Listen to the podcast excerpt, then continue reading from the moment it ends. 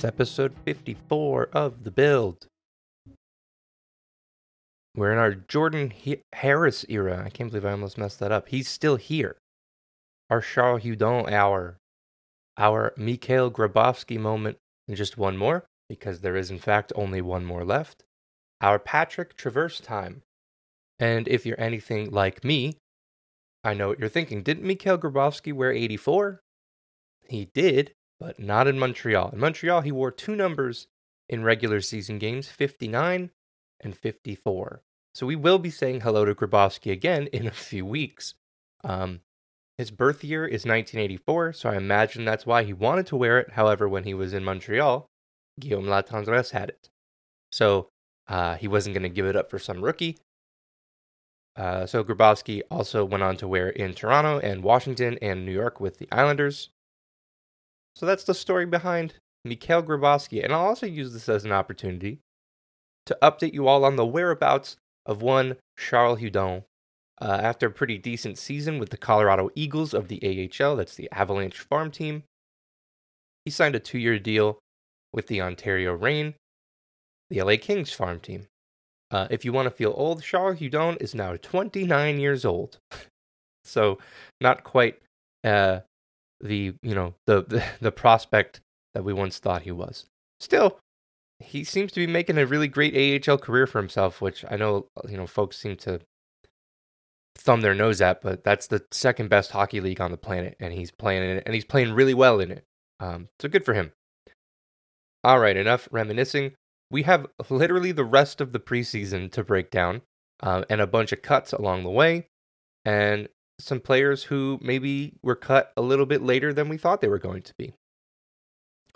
So we will start in the third game of the preseason against Toronto. Um, if you remember how we broke this down last time, I've, you know, I've taken in the preseason as uh, a method of seeing what the Canadians think about their guys and where they think they'll be playing. Um, I think with seeing the practice lines today on Monday, uh, October 9th. It's uh, it, it seems like that entire exercise was kind of thrown into the garbage in some respects, not in all of them, but in a few instances. But we'll we'll go through these these games as I watched them. I took notes, uh, and I you know I don't want to throw those away uh, because I do think it's valuable to see the game through the way that they're, uh, you know, the guys who are in charge of this team are seeing the game. Um, in this one, the top line looked like a potential third line with Monahan centering Armia and Anderson. Obviously, we know what happened to Joel Armia. More on that later, but um, at the time, it looked like this could be a potential third line.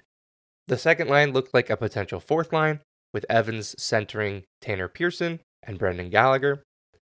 And the bottom two lines are AHL caliber lines with Beck centering uh, Joshua and uh, Jesse Ylönen, who ultimately made the Canadians anyway. Um, and on the third line, we have Stevens centering Misak, Mis, Mishak, sorry, and uh, Parker Jones. Uh, on defense, Mailloux gets another look with Jordan Harris. Arber Xhekaj gets a look with uh, Lindstrom. And Beaudin gets a look with Barron. So an NHLer with an AHLer on each pairing. Um, that seemed to be a, a theme throughout the preseason, at least in the early going, when, you know, full pairs weren't completely locked in. Uh, Primeau played the entire game for the Canadians in net. Um, so here's what I noticed throughout, and apologies for any background noise. I'm trying to cancel as much of it out as possible, but um, such is uh, the way of the apartment. Um, perhaps not the hardest thing to see, but John Parker Jones might be the biggest human I've seen play for the Canadians at six foot seven, and he looks every inch of that. Um, He's a converted defenseman, now playing forward. It was really hard to miss him out there for a few reasons. One, he's massive. He took up most of the real estate on my TV. Two, in camp, he wore 76, and on that sweater, it will always catch my eye. And three, he played a really good game. He had two high danger chances for the Habs, tied for first on the team with Evans. It was a pretty boring game, admittedly. Um, an absurd expected goals rate of 94%, he looks like a legitimate option for the Rocket at forward. Um, and that's not even his natural position. So I'm I'm very curious to see how he adapts to the AHL game if this one game was just sort of a flash in the pan. But for a big dude, he was moving out there. Like he didn't look out of place. On a more critical note, the Habs power play continues to be entirely brutal. It doesn't matter who they roll out there, the philosophy is the same and it and it just isn't working. The zone entry continues to kill them. Um, if they don't score on their initial possession, the power play is essentially over because they struggle getting back into the zone with possession. And the the the strategy they use to get back into the zone has not changed. It's typically a drop pass in the neutral zone from one forward to another. Usually like Nick Suzuki is the one carrying the the mail here. But then all four other players just stand on the blue line. And they essentially try to like they, they treat Nick Suzuki like a running back. Except in football you can you can you know push guys out of the way when they don't have the ball. In hockey you can't do that. So essentially they're setting it up to be you know a running back trying to find a hole in the offensive and defensive lines but they can't do any of that. They can't they can't muscle him over that blue line. And even if they do okay so you managed to get in now you've got all four guys back at the blue line and nick suzuki who had speed is now completely by himself at the faceoff circles it just it does not it, it defies logic to me that they have not even tried a different way of of performing on this power play. And I kept seeing the argument that the Canadians don't have good enough personnel to have a power a good power play, which I generally don't agree with. In the games where the Canadians had all their best players, you know, and the power play, the top power play unit was Suzuki, Caufield, Dach, Monahan, Matheson they still did not look great. And that, that power play unit played in the last preseason game against an, essentially the Belleville Senators, Ottawa's farm team. And they looked generally better, but they still didn't like you would expect that a full NHL power play against essentially an AHL penalty kill could score once or twice. It it was a real it's it's really challenging watching this.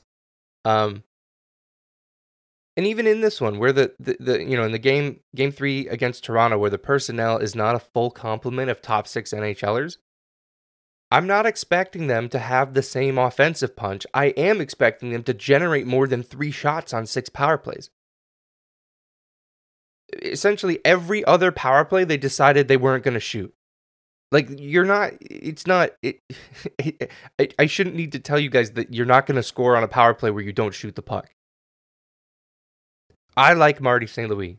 I liked the player. I really like the coach. I love the whole message that he represents and the culture that he's building. This power play is on him. When he showed up, he took it back from Alex Burrows. It is not Alex Burrows and the fact that is this is his second full training camp. And it's his second full training camp with essentially the same top power play unit. It's the same unit. Caufield, Dach, Suzuki, Monahan, and Matheson was available to him last year. And the fact that it is his second full training camp and it looks identical to the power play we saw at the beginning of last training camp and throughout the regular season is a legitimate concern. I don't need to see results of the puck going in the net in order to see progress. We need to see a team that can regroup when things don't go immediately as planned off that faceoff. Even though Nick Suzuki has been eh, terrific at the dot in the preseason, and I hope he carries that into the regular season because it seems like he really worked on it. We need to see a, a, group that can use modern power play strategies like the bumper below the goal line to generate chances instead of just hoping a passing lane to Caufield opens up, or that the penalty kill forgets Suzuki exists so that he can do that slingshot move and gain momentum from the neutral zone.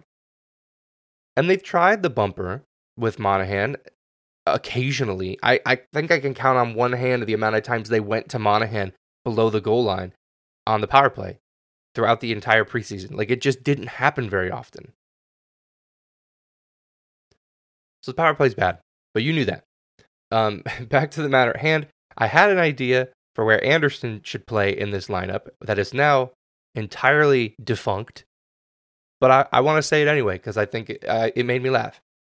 remember when I said last episode that Anderson shouldn't play with anyone you want to have the puck because he absolutely will not share it? Well, I think I found that spot for him, at least I thought I did. Just stick him with Joel Armia. The puck absolutely dies on Armia's stick. it sounds like I'm just using this as an opportunity to dump on both Anderson and Armia at the same time, and there may be some truth to that, but I genuinely thought this would have been a good idea. A third line of like of like Monahan, Anderson, and Armia. It would it would be fine because you could just because you could just let Anderson go. He doesn't have to think about getting the puck to anybody. He can just go. And I think that's when he's at his best, which is why I really don't like him on that top line with Caufield and Suzuki because there are more creative players on the ice who are not going to get the puck. Of course, now we know Armia will not be on the Canadiens to start the season, so all of this was for nothing. Um, I really continued to like where Josh Roy was at in his development. Um, all game against Toronto in that that third game of the preseason, he seemed to be like in every shooting and passing lane. He was just disrupt disrupting the other team's offense, whether that was, you know, on the forecheck or you know, in shooting and passing lanes while they occupied the offensive zone. I really like where he's at. I'm excited to see how this season goes for him in Laval. Um, you know, if the Canadiens continue to have as many injuries as they have in the past, he might get a call up this year. Um, but you know, I think it'd be good for him to just stick in the AHL, learn the pro game, and then make his way to Montreal eventually. Um, I thought Cayden Primeau had a decent game in net uh, two goals against, but the second one bounced off of Beck and in. The first one was a clean look from Matthew Knies, but it came off a brutal giveaway from Barron behind the net. Um, so you know you can fault him on the shot itself, but he didn't really have a ton of time to get ready for that shot because of the the, the puck was turned over behind him. He didn't you know he didn't have time to react. But even so, the the non Montembeault options in net for the Canadians remain uninspiring. Like I'm not and even Montembeault, as we'll get into later on in this um, this episode, the the the the goaltending competition that was to be, it seems like none of them want to get the starting position uh, in in the the Canadiens net. Um, and speaking of Justin Barron, who turned that puck over on the Matthew Knies goal, he really struggled in camp. Uh, I don't think he looked comfortable at all. The last game he looked a little bit better, I will say that. Um, but it's eerily similar to last season when he had a really bad camp and he, you know, he was sent down to Laval to start the season. He had a bad start in Laval, and then he played his way out of it and just, you know, he made it to Montreal and just didn't look back. I, I hope he can repeat that, but it is a bit concerning that this is two straight training camps for him, and he has not been able to, you know, find some kind of consistency in his game. Uh, Montreal falls in this one 2 1 and they get right back at it the next night against nearly the same Leafs roster in the same building. They didn't even move to Toronto. They they stayed in Montreal. But after that game, we had some cuts. Um, the obvious Laval guys went to Laval, among them Phil Mesar and Joshua Roy. I wanted to see Roy at least one more time, but I understood the cut. It lets Montreal see more of their guys in NHL spots, and it really lets Roy get a good start with the Rocket. Uh, I thought Phil Mesar had a decent camp. I thought his skating looked looked really great. It really it was a standout for me. Um, but he's still a very raw player in need of minutes at the at a lower level. I also worry about his size. I mean, I know it's it's it's very hockey man thing to be like he's too small, but he looks very small out there. So he needs to find ways to operate in space in order to, um, you know, have an NHL career for himself. Um, and Owen Beck finds his way back to the Peterborough Petes of the OHL. Owen Beck somehow still isn't 20 yet because I think he's been 19 years old for 30 years. Like, I don't understand how this guy is still eligible for, for the CHL.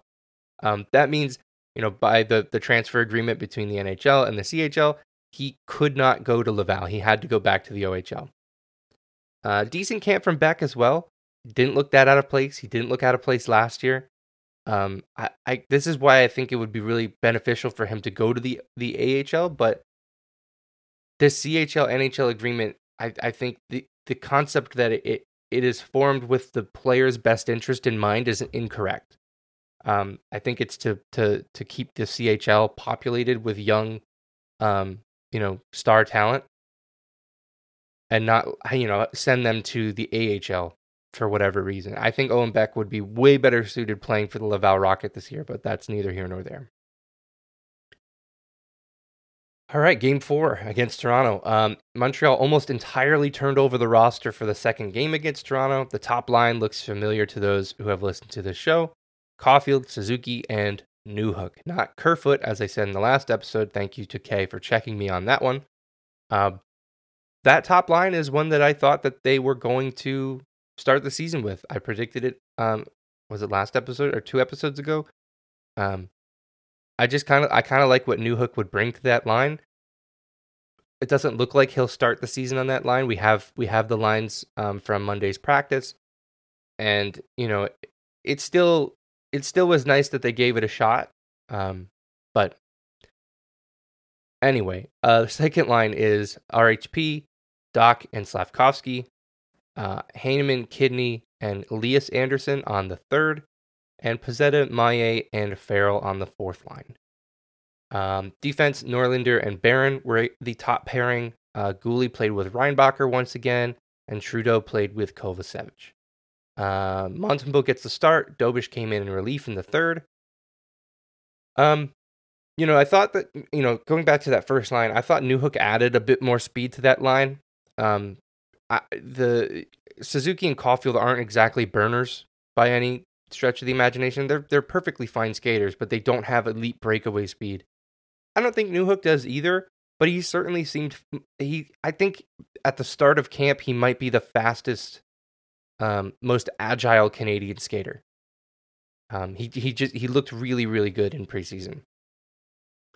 Uh, this game had much more pace than the last Habs Leafs games, but we still saw a lot of the same. Montembeault seems to have a hard time sealing his posts right now.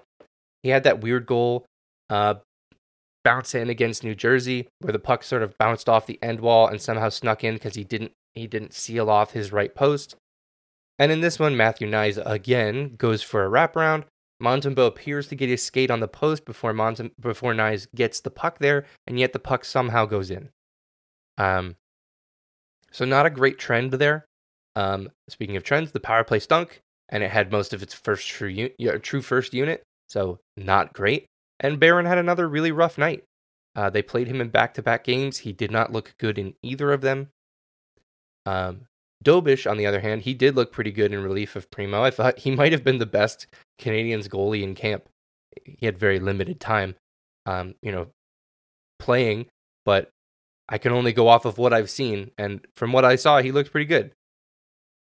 Um, and in a shift late in the game when the Canadians were trying to mount a comeback, we saw Jonathan Kovacevic take a shift with Kaiden Guhle. Uh, this was sort of, at least for me, the first time that I, you know, you I, saw them as a future pairing. Um, they had two offensive zone faceoffs. The first one was won by the center back to Kovacevic. He looked Guhle's way, didn't like the play, made a safer play that resulted in another offensive zone draw. And on that draw, they won it back to Kovacevic again. This time he looked to Guhle, and Guhle, I think, learned from the last one, and so did Kovacevic. Guhle kind of activated and got in behind the forward that was on him. Kovacevic made a, a nice area pass, um, and Guhle was all alone on the goalie. He scored Montreal's only goal of the game. Kovacevic is a really, really smart hockey player. Um, he was in the rotation last season. I do not think that will be the case this season. He's he's one of the best four defensemen on this roster. Um, assuming Matheson starts the season on time, which it very much seems like he will, um, a, a second pairing of Guhle and Kovacevic would be very effective, and that's what we saw in practice on Monday. Was that that pairing was set up um, right, you know, as as the middle pairing for the Montreal Canadiens. Uh, for the second straight game, Montreal calls a timeout late in the third with the goalie pulled. Alex Burrows draws up a play, and for the second time in as many nights, that play was ineffective. I don't mean to keep ripping on this guy, but outside of sending out the forwards, which thanks to Andrew Berkshire for helping me out with that one because I didn't know what Alex Burrows did. The only other thing we know he's responsible for behind the bench is drawing up that extra attacker play, and it's not something he does particularly well. And the you know, like I can understand the results not being great if the process made sense. The process doesn't make sense. And this one, you know, at the face-off, Caufield was on the point. He was on the the blue line on the face-off, which makes sense. Like, you know, you're kind of shifting this into a power play scenario where you're going to try to slide him down to the wall after winning the draw. But he just stayed there. He stayed at the blue line and the Canadians never really got a shot from him. It seems to be a very poor application of Caufield's skill set. And I, I go back to last year. One of the only times where they managed to tie a game late was because Jonathan Drouin ignored what Alex Burrows had drawn up. I think it was Nick Suzuki after the game.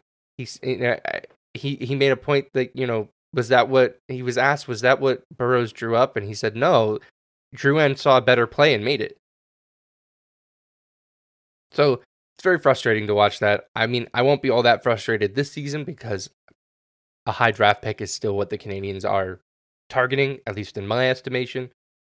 But moving forward, like they're going to have to start finding ways to win those games. And when you lose a lot of them this way, it becomes very difficult to dig yourself out of it.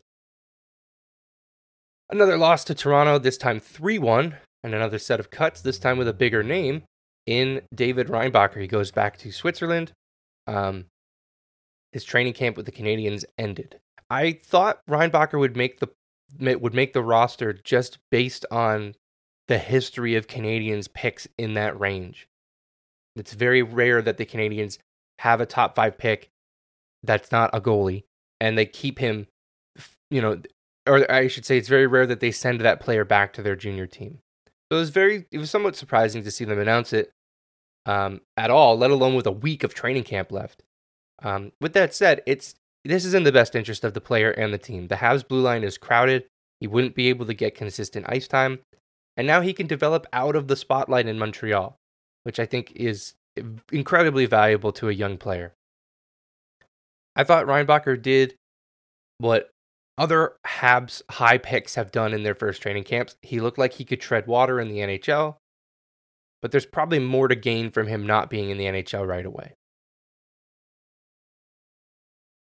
All right, we're moving on to our next game. Game five at Toronto.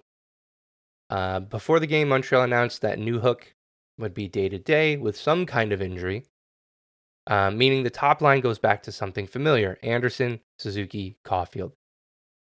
I don't think this line makes a ton of sense given what the Canadiens can ice on a nightly basis if people are healthy.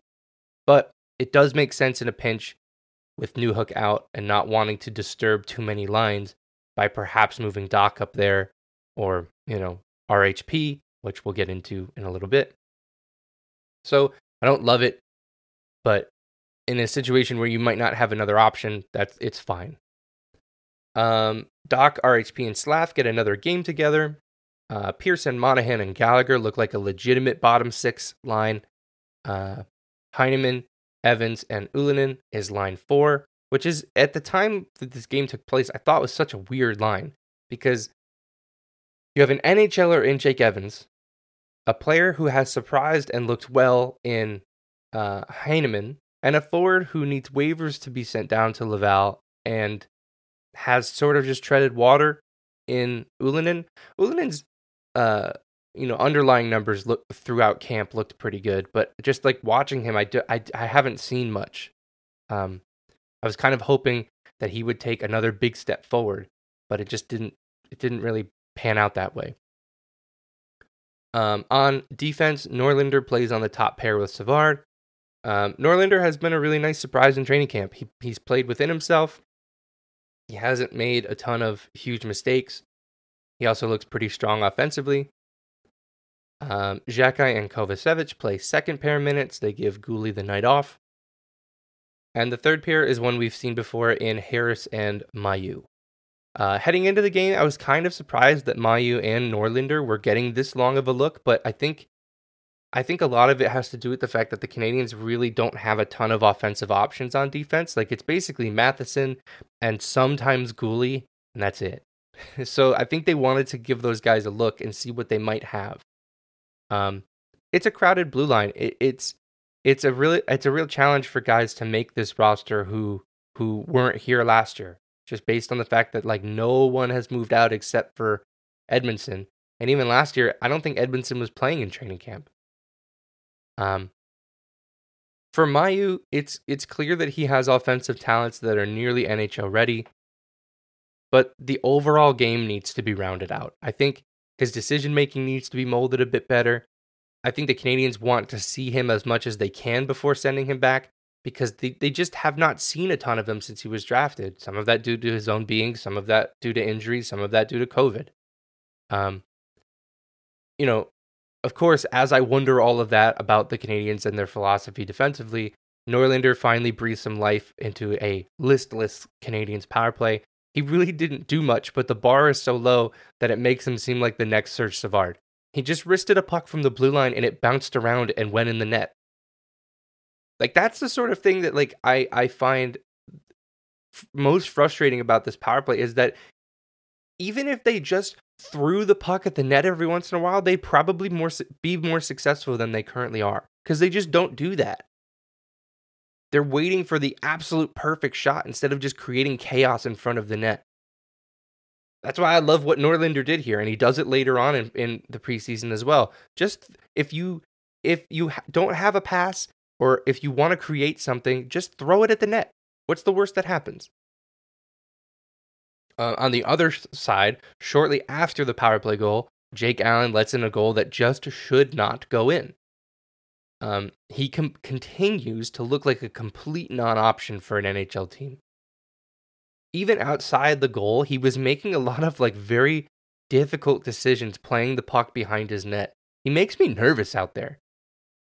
Like I, I don't I don't get that way watching Montembeault or Primeau really. Like, but just because Allen does have such a, a you know a tendency to want to play the puck behind the net or you know along the boards even like i i just eh, he's he's really he really makes me nervous back there. I don't really know how else i can i can put that. Um, this is very clearly Montembeault's team and that's saying something because i think Montembeault has just been okay. He's been mid. Not bad not great just mid. Um on the other two defensemen I talked about a minute ago, it became obvious to me very quickly that the Leafs were line matching their best lines against the Canadiens' third pair. And Mailloux just could not hack it defensively. He got turnstiled around his own net. The Leafs got a chance that was so dangerous off of that play that Suzuki had to take a penalty to bail Mailloux out. They ended up getting scored on on the power play anyway. Um, later, Mailloux gets away with a tripping penalty, and then a few seconds later, he makes up for it by taking an even dumber penalty. Um, later on, he took the puck in on the wall and he got popped by Liljegren. Liljegren. It was just a really rough game for Mailloux, figuratively and literally. I I understand why fans are excited about him. I really I do. Like as much as I you know his his off ice issues are a different matter entirely. I get why fans are excited about him. He has offensive potential, and it's something the Canadians do not have right now under contract. Lane Hutson isn't here yet. And this is the closest thing we have to having a guy in the NHL who can do this sort of thing. But we need to temper our expectations with this player. Because if he cannot be trusted defensively, and if he does not work on his decision making, he will not play meaningful NHL minutes if an NHL team that is trying to be a playoff team and a cup contender cannot trust a defenseman to, you know, make a safe play and get the puck out, to cover the front of the net, to defend the other team's top players, if you cannot be trusted to do those things, you will not play in the NHL. And I only say this because there are parts of this fan base that seem to be penciling him in on the top pair within two years, and I just don't know that that's reasonable. This is his draft plus three season. Um, Byron Bader's hockey prospecting model has Mailloux at about a 31% chance of becoming an NHLer with just a 3% chance of becoming a star. A lot of that is because he just doesn't have a ton of data. There's not he doesn't have a lot of reps over the last few years. Um, that I think some of those numbers can improve with some strong AHL data, but I, I still think we have to temper our expectations for this player. I'm not saying he's never going to be an NHL player. Uh, far from it. I think that he has the skill set to pull it off, but he has to think the game better than he currently does.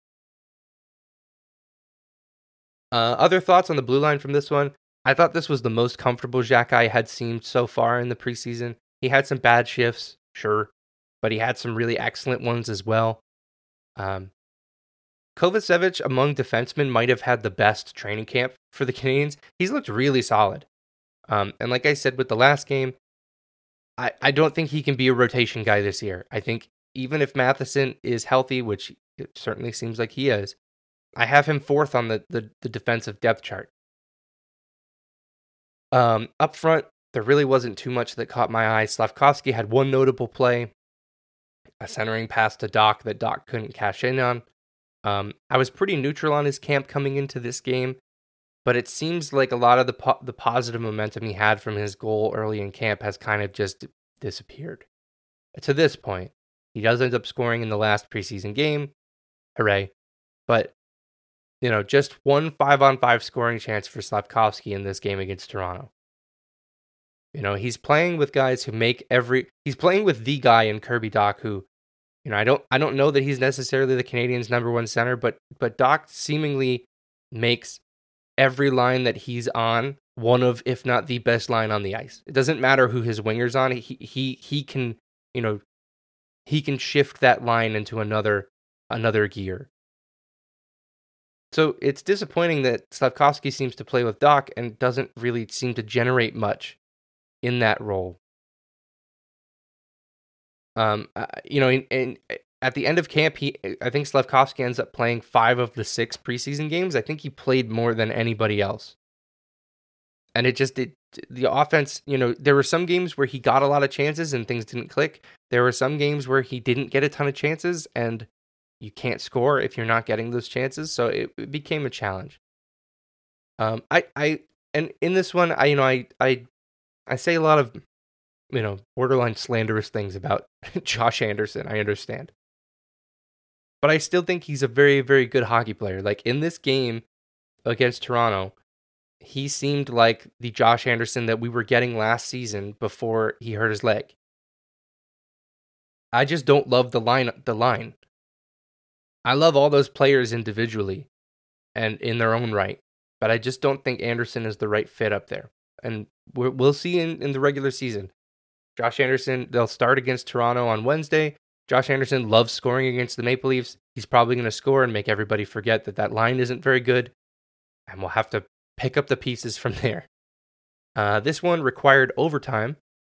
And while Marty St. Louis didn't have a full complement of NHL defenders. I did find it interesting that he started the overtime with Caufield and Suzuki and Jordan Harris as the lone defender. It was really nice to see Harris get this chance because I think his play style really suits situations where he has more room to operate. And he made the most of it. He jumped up in the rush that ultimately won Montreal the game. I I really really this season one of the things I want to see more is Jordan Harris in more non five on five situations. I want to see him on the power play. I want to see him more on four on four because I think that's where his game really takes off. And I really want to see him as the top offensive option in overtime because we know we feel pretty confident that, you know, maybe next year or the year following, that's going to be Lane Hutson in those situations. Okay, but what if they don't score on the first shift? What if they don't get scored on on the first shift? Harris is a guy you can roll out immediately after that. And I love Guhle. I just don't I, I like I like these players more in this particular instance. So let let let Jordan Harris cook. I really want to see that that that play out. Uh, the day following Game Five, Montreal announced that Logan Mailloux was headed back to Laval, which makes a ton of sense. There's no reason to play him in the NHL right now if he's not ready. There are too many bodies here as it is. Let him go play huge minutes in Laval, rack up power play time, learn how to quarterback a professional power play, and and work on his decision making defensively. And I think they'll have an NHL player here. I really do. All right, game six against Ottawa. Finally, the preseason comes to an end with a trip to Canada to take on what is essentially the Belleville Senators. Um, Montreal, on the other hand, sent a nearly full lineup. Um, the only regulars that I made a note of that didn't play in this game were Savard, Anderson, Gallagher, Pearson, Guhle, and Kovacevic. Um, up front, we saw the reunion of Suzuki and Caufield with Harvey Pinard. Anderson not being there, it leads me to believe that the the uh, the the Canadiens probably see Anderson as the top option on that line, and if he's not there, Harvey Pinard is a good second place. Um, especially because you know the second line of Newhook, Dach, and Slav has looked pretty good. It doesn't, you know, we I, as much as I'd like to see Newhook on that first line,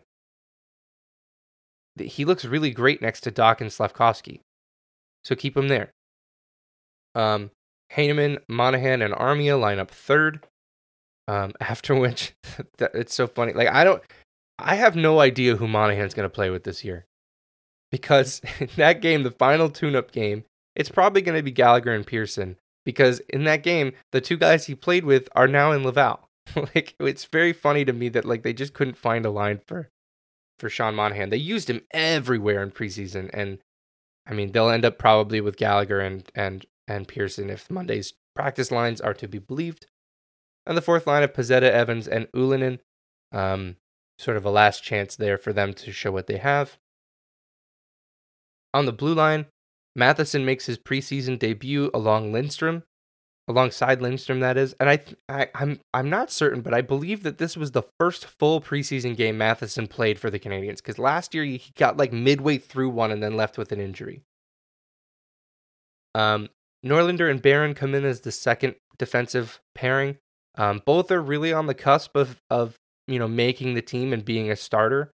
So it's interesting to pair the two of them together, almost being like, "Hey, you guys go out there and figure it out."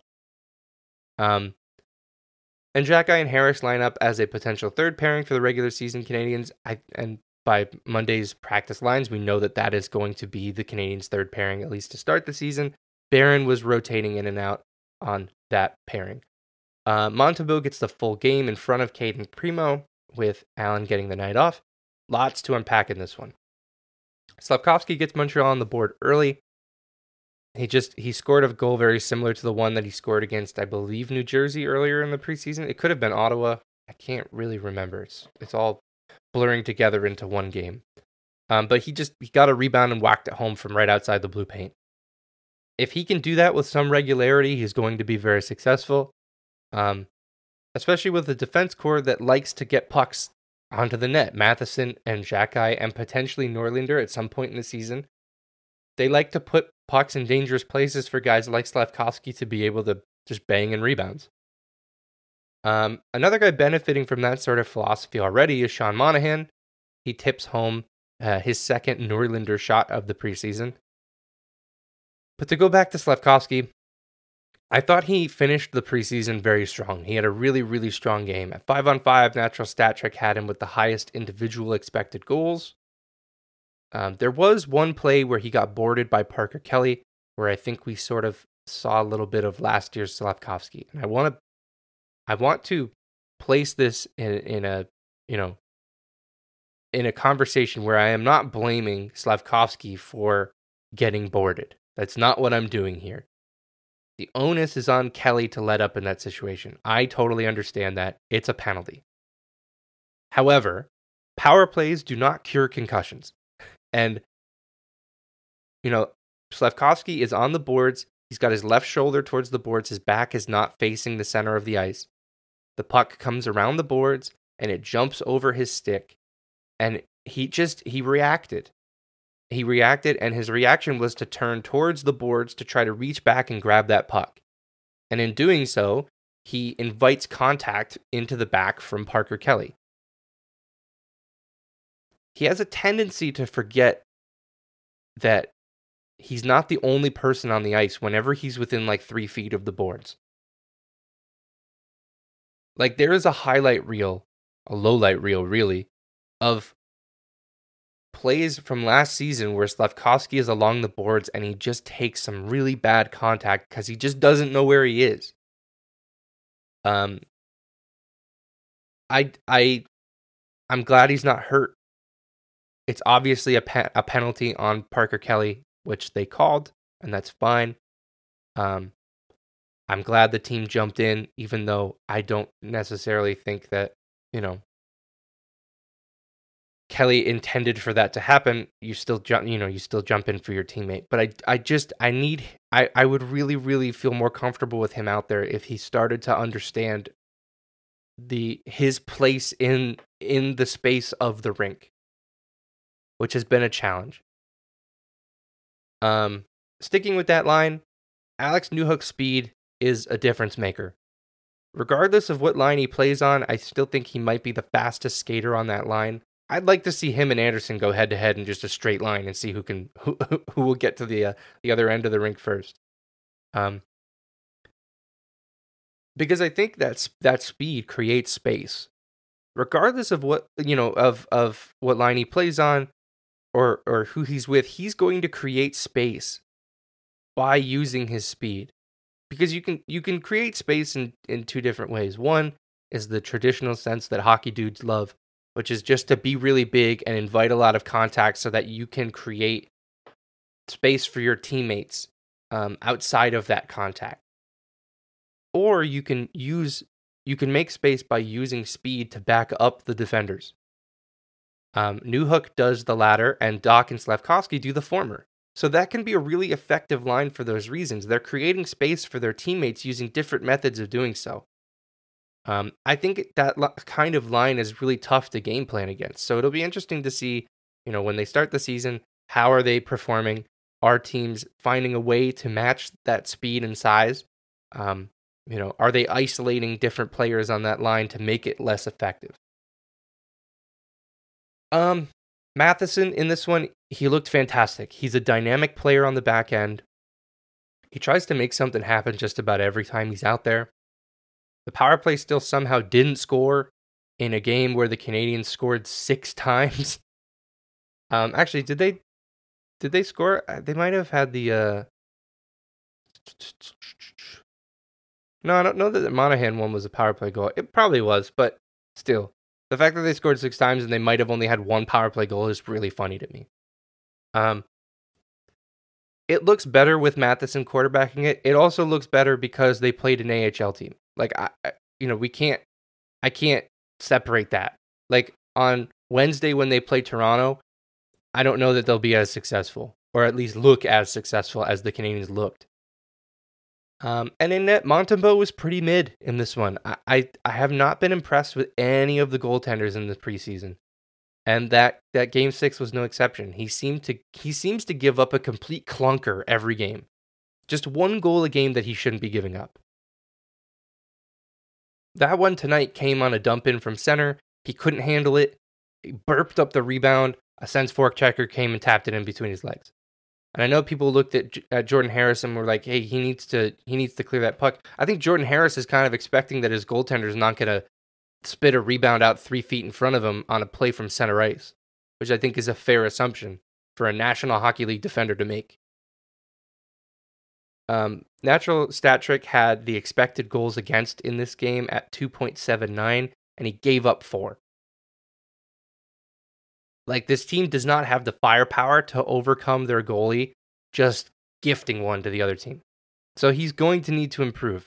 It's preseason, so I'm not all that worried yet, but I think I've said this in the past. The sample size for good Montembeault is about as large as the one for bad Montembeault. so like this is a really big decision year for him. Is he going to be that goalie that the Canadiens need or is he going to be a guy that's consistently like a 900 or below? Um, you know, uh, if I'm Kent Hughes, I need to see more before any kind of contract negotiation. And with that one, the Canadiens win and they go three and three in the preseason, which is um, surprising considering coming into this year they hadn't won one game in the preseason in three years. Um, so we have final cuts. Uh, teams have until Monday at 5 p.m., which you're probably listening to this afterwards, to finalize their rosters, meaning anyone that needed waivers to be sent to the AHL um, needed to be on waivers by 2 p.m. on Sunday. And Montreal did the thing we've heard rumblings of for some time. Along with defenseman Gustav Lindstrom, Montreal waived Joel Armia in order to send them both to Laval. Um, Lindstrom wasn't too much a surprise of a surprise. He he did not do much to make a name for himself in training camp. You know, for better or worse, he was just sort of there for the last two weeks. Um, I think they see him as a perfectly reasonable call up to just play a few games in case of an injury, and to allow some of the younger players to stay in the minors if they would rather, you know, have like a, a Norlinder or a Mailloux stay in Laval to to get more top pairing reps there. On the other hand, Armia was the same old Armia. I, I, I really don't think the Canadiens wanted to waive him, but he really didn't give them a, a choice. Like, he just. Like, Pezzetta had a better training camp than Joel Armia, and Pezzetta's cheaper. Ylönen had a better showing in camp, even though I, I didn't. I don't think he you know, jumped off the score sheet, but just Armia just really struggled. He has struggled for the last few years. It's been a really hard few years for him. His play gave the Canadiens no choice. Um, they'll get some cap relief from burying him in Laval, but I don't get the sense that that was the motivating force behind making this move. I think waiving him was a better option for the Canadiens than waiving Ylönen or to a lesser extent Pezzetta you know, those guys showed more in camp than Armia did. It would be unfair to keep Armia over those guys. Um, I think Hughes and Gorton made a decision that probably wasn't easy and maybe wasn't all that popular in the locker room, but it was necessary. Uh, with Armia clearing waivers today at 2 p.m., Montreal saves 1.15 million against the cap.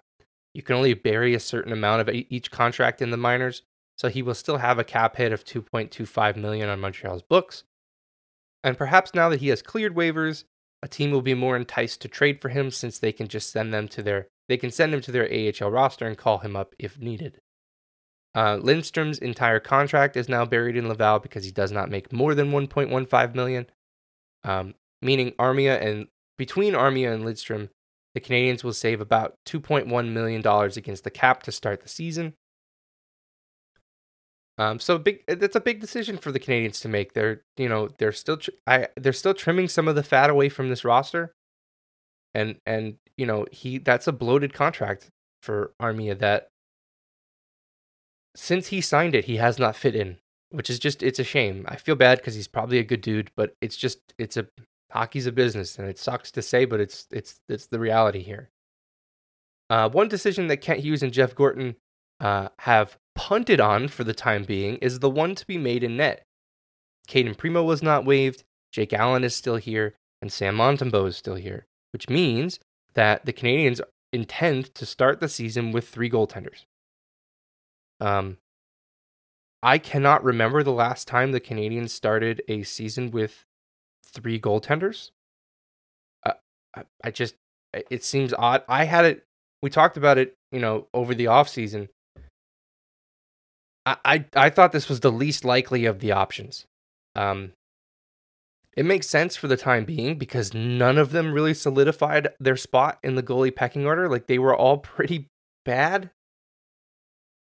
So it gives them a little while to figure out their plan in net. But that's going to become increasingly difficult as the season rolls on because there's only one net that you can give these guys. And, you know, these games are just going to keep rolling on? Are you just going to keep? Are you just going to have a rotation where it's Montembeault game one, then Allen, then Primeau, and you just roll through that? I don't think so. You're probably running Montembeault a whole bunch. I, it's it's it's. I'm not. I didn't expect any of this. Um. So it's it's very odd to me, but I I get why this decision was made. Um. So Primeau lives another day in Montreal. He does not get waived. Um, and the final cuts on Monday were Norlinder and Heineman going back to Laval. I really liked both of their camps. I feel confident saying we'll see them in Montreal this season in, in call up situations. Um, on defense, Norlinder might be the first call up option, and Heineman can't be that far off um, from forward from the forward perspective. So that's it. We made it to the end of of training camp. It's over. Um, the NHL season starts on Tuesday. Montreal doesn't play till Wednesday, but it's uh, it's go time now. Um, I that was quite a sprint to the end of the preseason for this show. I didn't really intend to cover four preseason games in one episode, but um, that's showbiz, I guess. Uh, throughout the season, I'm hoping to return to the more regular once a week format. No set dates for episodes. Like I'm not going to commit to a certain day of the week um, because I want to schedule them around the Canadian schedule so episodes don't feel stale before you get a chance to listen to them. Um, one last thing before we go, I wanted to take a second to ask for your contribution to an important cause. Uh, the past few weeks have been especially difficult in the Middle East between the the violent conflicts and natural disasters. Um, there are people suffering and in need of medical care. Um, Doctors Without Borders is an independent international organization committed to providing medical care for those impacted by conflicts and natural disasters. I have a link down in the description if you would like to contribute. I, I know, you know, I, I, I'm aware of Doctors Without Borders through um, actually through video games. There's a speedrunning um, charity event I think they do two a year now called Games Done Quick, where all of the uh, contributions go to Doctors Without Borders. Um, I think they're a great organization in situations like this. They are already on the ground in the Middle East providing care. Um, if you have, if you are, if you are able to, if you have the means to do so, um, find a way to contribute that that you know you feel comfortable doing. Um, all right, that's all for this week. I'll be back next week to break down the first few games of the regular season. I hope you'll tune in next time. Share it with your friends. Um, oh, I didn't plug any of my socials. You you guys know where I am. Um, at maybe it's Ian on Twitter. I'm not calling it X. I almost did. Did you hear that? I paused. I almost called it X. That was really bad. Um, at maybe it's Ian.bsky.social on Bluesky. Um, we're on TikTok at the build MTL on TikTok. You'll get um, little snippets of these episodes there. Uh, on YouTube, you'll get the same with YouTube Shorts as well as full length episodes uploaded into YouTube. I don't know if anyone's listening there, but it's just another place you can find us. Um, all right, cool. Thanks, guys. The music you heard at the beginning of the show and are hearing now is Inside by Fred Mug. Check the link in the description to head over to his Bandcamp page to hear the rest of his stuff. Thanks for listening. We'll talk again soon. Bye.